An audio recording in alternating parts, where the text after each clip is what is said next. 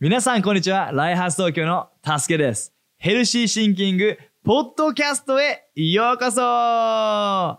これから毎週火曜日、ポッドキャストで皆さんにヘルシーシンキングをお届けしたいと思います。イライラした時、喜べない時、神様がそばにいないと感じた時に持つべき健康的な考え方。